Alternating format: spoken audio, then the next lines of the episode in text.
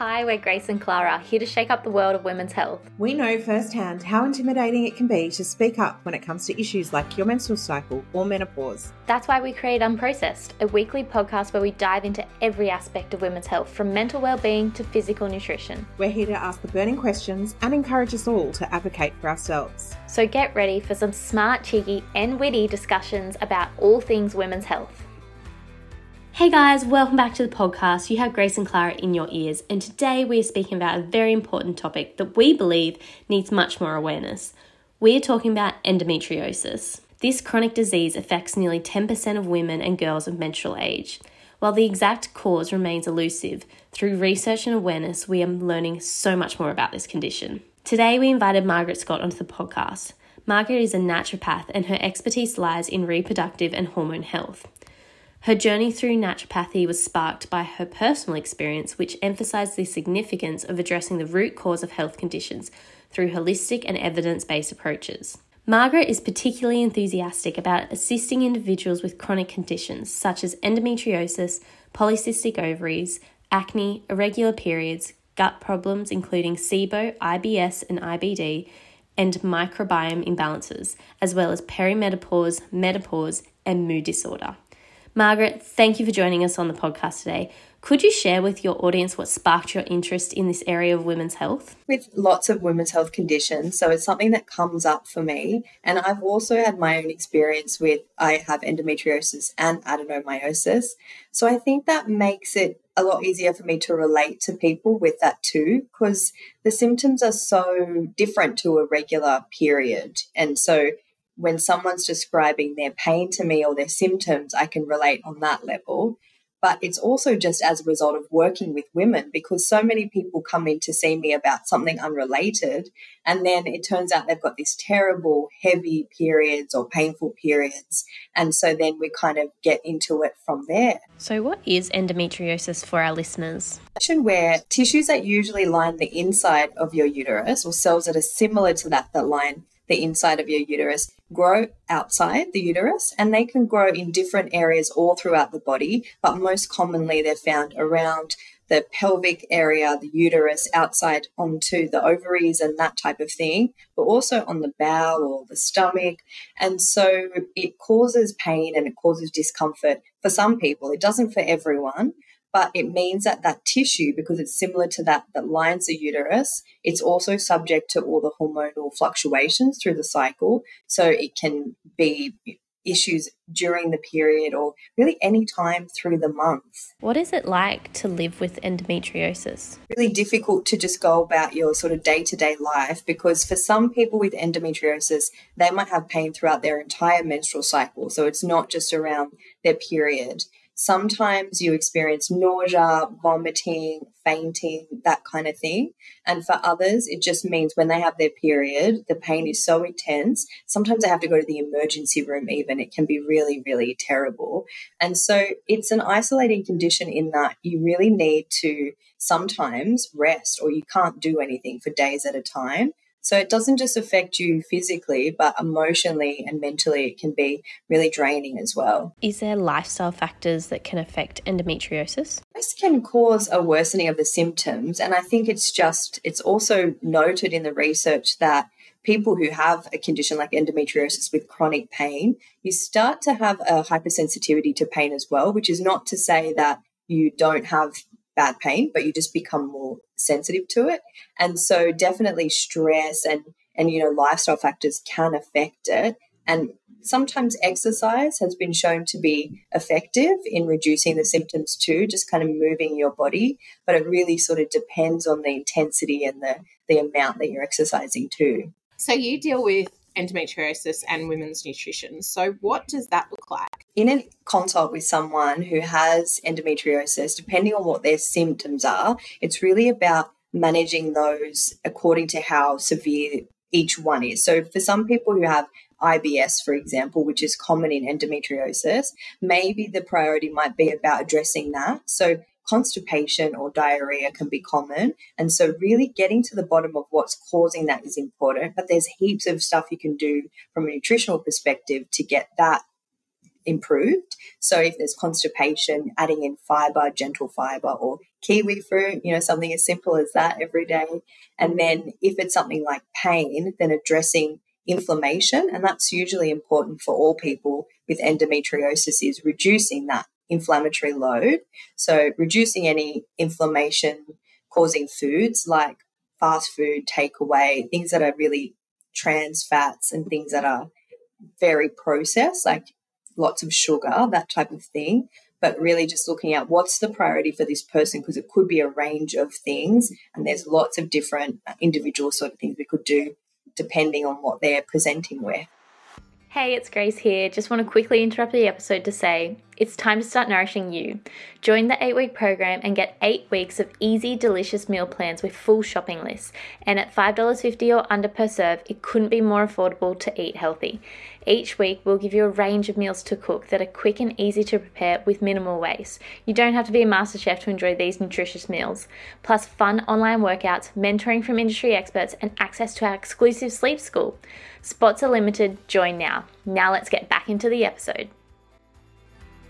How do we treat you know the individual issues that you've got or do you or is there an underlying um, diagnosis that you work with as well that can kind of help treat endometriosis at its root cause? Definitely, it's about understanding what's happening for them in their health initially and going through yeah. all of that, and then looking at the underlying factors that could be contributing to make those things worse. So, if someone has a really high inflammatory diet, then looking at that mm. to reduce that down or if someone is experiencing lots of IBS like symptoms, getting to the bottom of that. So, a lot of the time, I will do testing to check.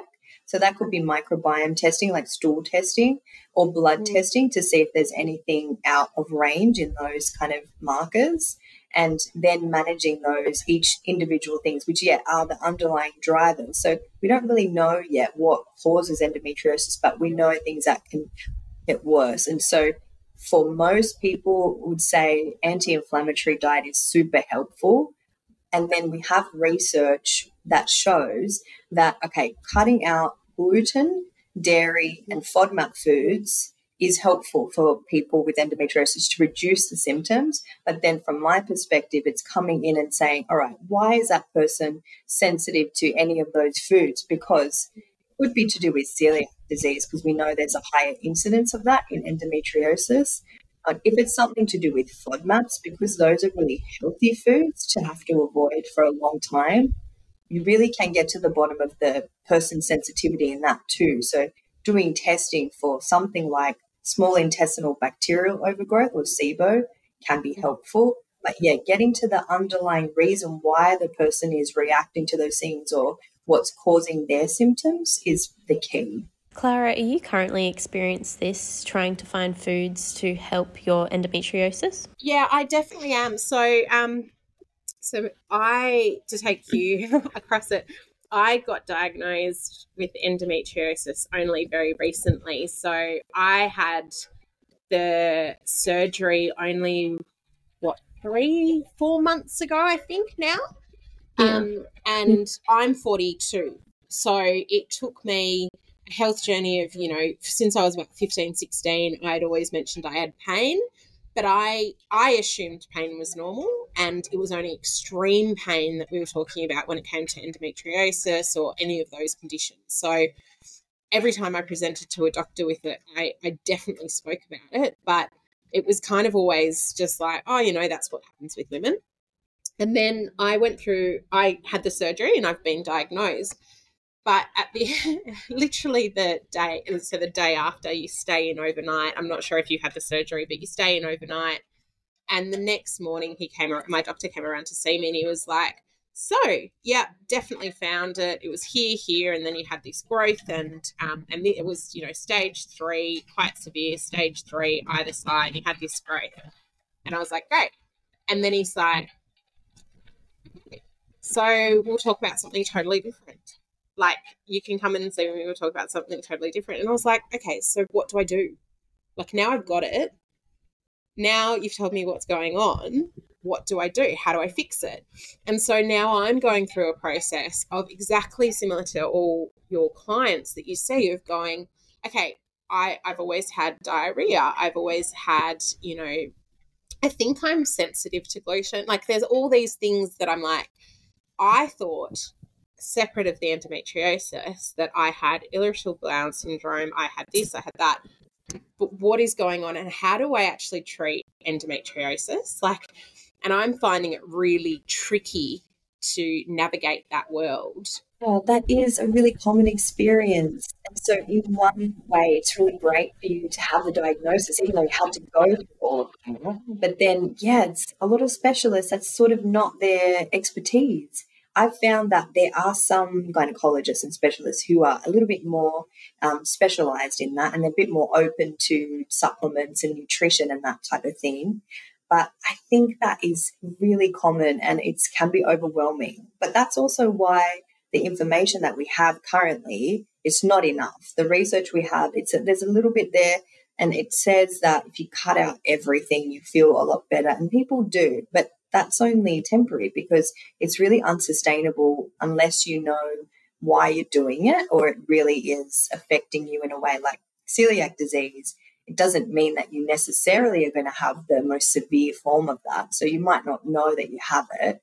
Um, but yeah, that's really common. And I'm sorry to hear that, but it must be good to have a bit of a little bit of a diagnosis now. Realistically, I don't want to have flare ups. So you know, I was at a point where I was stage three and I was quite severe.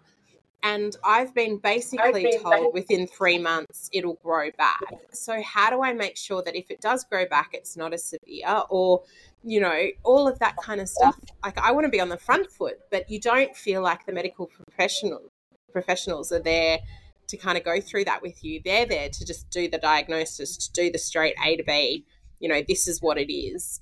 Um, and away you go. But it affects so many women in so many different ways. So fertility becomes an issue. Like, and this is why I think early diagnosis with this stuff is so important because fertility is an issue, and you need to know that you've got an issue with your reproduction system really, really early so that you can forward plan all of that kind of stuff. Um, and it would like it's you know meeting people like yourself and and letting our audience as well understand what are the other things that we can be doing to really kind of nurture our body through these things. Yeah and the good news about the research that we have now is that it's shown some promise for things like preventing the growth. So there's this really recent study that was published this year on a supplement called N-acetylcysteine, for example, which showed promise in reducing the growth of endometriosis lesions, but also helping with pain and things like that. And we're getting a bit better at dosing it and knowing,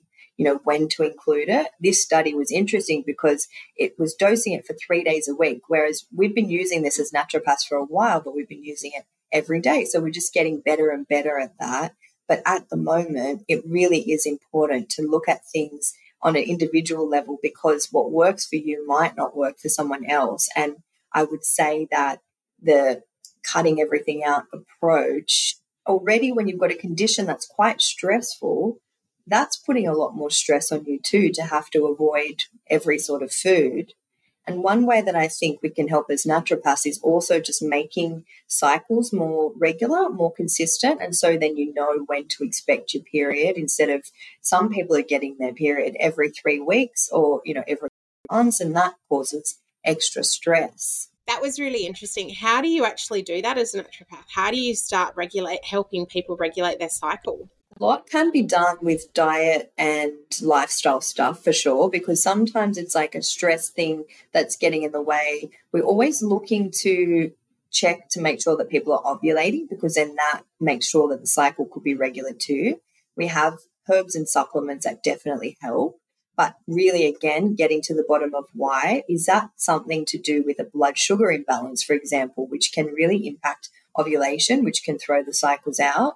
Happens a lot in conditions like PCOS, for example, and then sort of using supplements, herbs, food, because even for some people, maybe they're not eating enough food. Maybe it's not that they're eating too much or the wrong food, but their body is not kind of doing fertility stuff because it senses that it might not get enough calories for the day. So, yeah, there's lots of different ways to get that back to be more regular. So, where can women go to find the resources and support for this condition? Because we often hear in our community that they go to the doctors, they don't know how to advocate for themselves, they feel dismissed when they speak up. And what is your advice for these women? It's really important to, first of all, I guess, be seeing a doctor or a gynecologist or someone who can explain things to you really well so that you don't feel like you're being invalidated when that happens. So that's really helpful to to make the effort to kind of find your primary care team that's helpful and will be supportive. But then also naturopaths, nutritionists, people who are experts in this field and really understand what is necessary instead of just kind of general advice. And there are also resources like Endometriosis Australia has a few good resources on their site too. And sometimes we'll post good sort of Instagram stories. And finding someone who is a gynecologist that specializes is super important just in regard to how they do the surgery and that type of thing. So I would say starting there is a good is a good start. And something that you said earlier, Clara, too, about you know the severity of the type of endometriosis that you have, it doesn't always match the symptoms, and so that's something where people could be a little bit better educated too, because I see women who say, Well, I've got bad period pain. I can't leave the house for one day a month. But it's not as bad as my sister who has X, Y, and Z. And that's not always the case. You know, sometimes people don't have any symptoms and they have endometriosis. So, what happens if you have these symptoms and you don't treat it? What happens to the body? I suppose things that can be underlying that can be happening is if you start to try to have a baby and you're not having any, any success, that could be part of the reason. So your fertility could be affected. And sometimes it can impact other organs too. So that could be a problem for some people. Uh, it will likely continue to grow if you don't do anything about it. So that would probably be the main problem is that you would continue to experience the symptoms. Sometimes, if you have the surgery to remove it, for some people, it doesn't come back because then maybe they've just got the right sort of lifestyle and, and diet working for them. And so it can be really helpful to do the surgery and maybe it won't sort of return. But unfortunately, for some people, it does. And that's also because we can't always see it where it is everywhere. So they don't always get all of it. But if someone's not treating it, then the thing that could happen is it could impact your other organs or your fertility later down the track. What does it actually do to our fertility? Endometriosis can affect our fertility by sometimes being in the wrong place. So, physiologically, if there's growth on the outside of the uterus in a, in a place that could get in the way, that could impact the fertility but it also can have an impact on our hormones generally. So that can impact the balance of hormones that can help us to get pregnant. So it's probably more to do with the actual physiological presence of the endometriosis that's there uh, that can do that. So, pe- so people with endometriosis, they almost have to forward plan with their fertility. Is that? Would you suggest that? Yeah, and sometimes different surgeons and gynecologists might suggest that you wait until you're planning your fertility journey before having the surgery to remove it, because then you're more likely to fall pregnant once you've had the surgery in the six months or so following. So that's another way to sort of go about it what are the first so if you've been diagnosed with endometriosis like i have what are those first steps that you know you suggest that people go through i guess to be able to access a service like yourself and other services that are really going to help them? So i think it is really great to set up a team if you can if you can do it if it's feasible. So speaking with a naturopath or a nutritionist to understand a little bit more about what supplements herbs and diet and lifestyle can help to prevent the growth and to really reduce your symptoms. And then there are other people like pelvic physiotherapists can be helpful at times for some people. Speaking with maybe a psychologist or a counselor if there's issues with anxiety and depression, which is understandable given the chronic nature of the condition, and then sort of going from there, depending on what your you know immediate need is. But biased, but I think speaking to a, a nutritionist or a naturopath is good first because you can really get a lot out of variance in terms of diet and lifestyle and even anxiety support. And then understanding what else you could benefit from afterwards. You talked about anxiety there, which I think is really an important one because a lot of people don't realize that endometriosis and conditions similar actually can be really tied up to your mental health as well. How would you suggest going about supporting sort of um, the anxious mind? I know that, you know, it can even lead to a little bit of depression. There's all sorts of things that go on with endometriosis that I think people probably don't realize is even connected and they think that they're suffering two totally separate things. So, how do you go about treating those people with, you know, diet, nutrition, supplements to really kind of help them? Well, on a ground level, on the sort of straight away, there are things that can impact feeling anxiety and depression in your diet. For example, coffee for some people or caffeine. We just kind of review that and see how much caffeine the person's having. How well they're sleeping can really impact that as well. And with a chronic condition like endometriosis, maybe pain is getting in the way of that too. So optimizing mm-hmm. sleep. But then also things like making sure you have enough protein in the diet. It sounds simple, but I would say most people aren't getting enough. You need about 25 grams per meal. And so that could be if you eat meat, a palm sized serving of steak or something. It becomes a little bit more difficult. You have to be more conscious of it in a non uh, you know animal protein diet. But that's really helpful because protein helps us make amino acids, which help us make all of our mood neurotransmitters, and it also balances our blood sugar. And so that can really support a happy mood and, you know, dips in energy. So those are really great initially for diet sort of tips. And then from a herbal or nutritional perspective, we've got things like magnesium, and that's really great also for pain sometimes. So that's one that I use quite a lot with endometriosis. And then and even N-acetylcysteine, the supplement that I mentioned that has a really good research for pain, that also helps with mood a little bit too. We've got some studies on that in regard to different kind of mood disorders. So that's helpful. Herbal medicines, we've got so many, and that is a really good one because we can sort of mix something up that's going to help with your mood, but also maybe your digestion and put together a good mix. But passion flower is a really lovely one for anxiety, and that helps with sleep too. Wort, we know that's got quite a good amount of research on it for depression. So there's a lot of really good options there in terms of supplementation reaching out to someone like yourself is that a really good first step to be able to piece it all together because i guess when you go to a doctor what i feel and you know correct me if i'm wrong out there but and i'm sure you will like everyone loves to jump on and and tell us what they think but I mean, I feel like you go to a doctor, you get a 15 minute consult. This is sometimes not to even the fault of the doctor. You don't remember to connect it all together. So, as I said, I would never have connected anxiety, particularly with my endometriosis, until I had a child. And my anxiety flared up within my first two or three new periods, like like my um, new cycle. I guess I'm calling it a new cycle because it was like the first cycle I'd had after a baby, and it seemed to have changed slightly. And my anxiety was like really flaring up, and I've never really suffered from anxiety. And so I spoke to a doctor about it and kind of went, I'm really anxious now. And I never was. like, what's the go?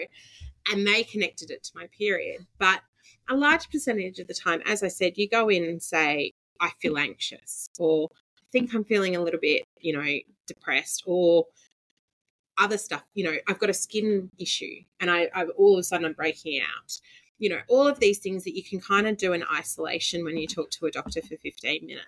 So, how do you get people like that kind of team to connect all the dots and kind of do that deep dive into, you know, where do people start when they start talking about getting a diagnosis? Good question. And I see that a lot too in people that I talk to. So I think that's something that we're good at as naturopaths is connecting the dots, but also getting to the bottom of is there something physiologically causing this? Like, is this an iron deficiency? Because that can cause those symptoms as well. And, or is it something more? Is it something deeper? Is it because, you know, you've just had a baby and you're feeling depleted, you know? Or is it that your hormones are out of balance and you're not making enough progesterone? There's a lot of different things that sort of can do that, that I feel is important to tick those boxes and, and you know, investigate those as well. And then being able to refer to someone saying, I, I know a psychologist who deals with chronic pain, or there are different centers set up in different hospitals too that specialize in that. So, yeah, I think it's good to understand is there anything causing this from a physiological basic kind of perspective? And if not, then what could we be doing to get some support? If you're going into your perimenopause stage, can endometriosis um, affect your hormones going into that stage and into menopause, or does it kind of stop once your cycles are stopped, like stopped affecting your body? You're going into perimenopause. Some, if you have endometriosis, sometimes it can really worsen your symptoms, and that's because what's happening hormonally in that time is our estrogen levels fluctuate really wildly. And so that's why sometimes a doctor will be hesitant to check your estrogen levels on a test because it's changing all the time in that period. Estrogen can impact your endometriosis symptoms. We know that is the case. And so the other thing that's happening is your progesterone levels, because you stop ovulating as much, those are declining. And that is a hormone that is really calming. So it helps with PMDD or PMS symptoms, but it also helps to thin out the lining of the uterus so periods aren't as heavy. And it really helps to sort of counterbalance the symptoms of endometriosis. So those two things can really make the symptoms worse. But then technically, once you stop having a period, it could improve. Some people with endometriosis, though, their symptoms don't just happen around their period. And so that's where it can get a little bit more tricky. But for the most part, they should subside and get a little bit better in menopause when you've stopped cycling. And then my other question is um, things like the pill and the bar and the Mirena that a lot of young people use, they can sometimes mask certain symptoms. So, how do contraceptions affect endometriosis? Depending on the type, what they do is they stop you from having a period in some cases. So, for people who are experiencing their symptoms around their cycle, then that can be effective because they're not getting a period anymore. And they also can sort of silence your own hormones so that that is not happening and they're not sort of getting in the way as well. So, for the most part, if people are using a contraceptive pill that is stopping their period from coming, or it's a progesterone progestin only type that doesn't have the synthetic estrogen in there, then that can help with the symptoms for that time while you're using it. But of course, it's not getting to the underlying reasons, but it can be helpful for some people if they can't find any sort of relief with anything else to have a bit of an integrated approach, uh, which is something that some people do have to do. So it's really a case by case. There's no like set in stone rule for this condition, is there? Yeah, that's it. And I think that's what we're really realizing with all the new research is maybe down the track we'll realize that it's not one thing, it's a multitude of different things or sometimes we see research that shows like the immune system really impacts or the gut microbiome or you know even our sort of hormones so I think it is definitely a case by case sort of condition. And then we're always wondering about misconceptions around certain conditions. So, for something like endometriosis, what are common misconceptions you hear about this condition? Is that the level of disease that you have it correlates with the amount of symptoms that you'll have, and that's definitely not the case. We know that you can have a little bit of endometriosis growth and lots of symptoms, or vice versa. And another one is that it's always going to cause infertility. That's not the case for everyone. One that really kind of has had a long run, pregnant cures you of endometriosis. Oh, yep, I've had Clara, that. you would know that's not the case now. It's also, you know, what's happening is when you're pregnant, you're not having a period and you've got lots of progesterone and everything's a bit more stable. So for some people, it changes what happens afterwards, but it definitely doesn't cure it. So yeah, that's a that's a common one. Yeah, I think there's a couple of things that if you're a first time mom, you're a little bit astounded with. And maybe I was naive and everyone else out there is going to be like, no, I totally knew that. But one was that your period can change. So the period that you've always had and you're kind of used to and you, you get into the groove with that might change after you've had a baby and it become become better, which is great news for some, or it can, can become worse. That was like huge for me. Um, and then exactly that, like that endometriosis. And I think that's probably why people think that they can be cured because maybe their period has changed. Um, mm. But that endometriosis would kind of be a little bit, I don't know, flushed out or whatever it is once you've had your period, or uh, once you've had a baby. Um, and then I also thought another myth that I'll throw out there is I thought the surgery would fix it. I thought you just had surgery and like it took it all away and it was fine. And that's obviously not the case. I've now found out that it can come back. It, it as you said, it can either be, um, it can be better, and sometimes the surgery does get it all, and or you know, or it just doesn't come back, and that's fantastic for some people. But there's, I think, a large percentage of people where that's not the case, and it can come back, and it can come back in as little as three months as well. So that shocked me. Oh, and that sometimes it actually doesn't change anything. So, you know, my doctor kind of said to me, hopefully my periods would get better and the pain would get better. But there is a percentage or a chance that that won't be the case as well. So there was quite a little bit of stuff going on that I was like, yeah, this is going to be awesome. Like, I'm going to have the surgery. I'm going to be a whole new person nothing like it didn't really change. And in actual fact, my periods have been worse since the surgery. So not that I would like to put that out there for everyone else. I'm sure I might not be like the stellar case for that. But just to let you know, I don't want everyone going away and like crying into their pillows.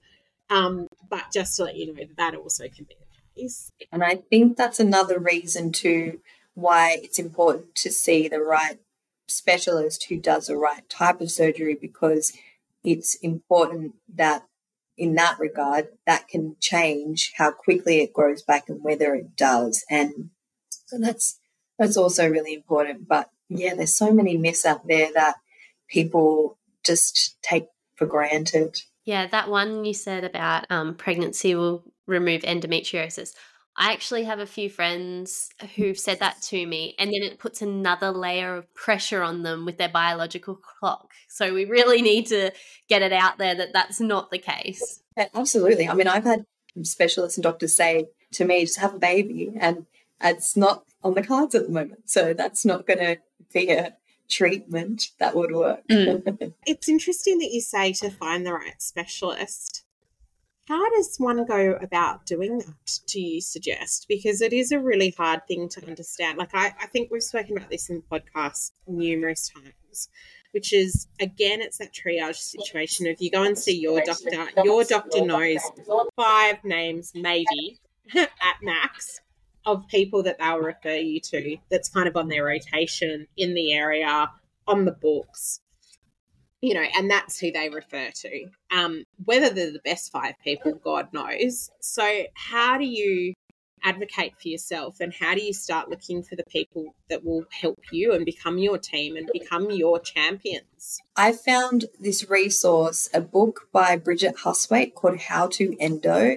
That was a really helpful one. That's one I recommend to people because it essentially goes through the you know how to get diagnosed and what to ask for. It gives you a list to take with you to the doctor or to the specialist to ask questions. Yeah because the surgery needs to be excision not ablation. So that's the main sort of thing that you want to be asking for when you're talking to a specialist because what it does is it gets underneath and it cuts everything out from the root that everything they can see whereas ablation just burns the top off. And now there's i'm sure there's a lot of nuance in this too because i think in some cases one is better than the other but for the most part excision is better so that's something to know to ask your specialist is that what kind of surgery do they do what's their training in laparoscopic surgery been like because i know at least in Sydney, I know a few, and I just keep gathering this information and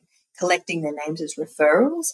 Um, Professor Michael Cooper is one in Sydney. I did a talk with him recently, and he's excellent. And he's also very open minded and when it comes to supplements and diet, and he understands endometriosis to be a whole body inflammation, inflammatory condition, not just about hormones.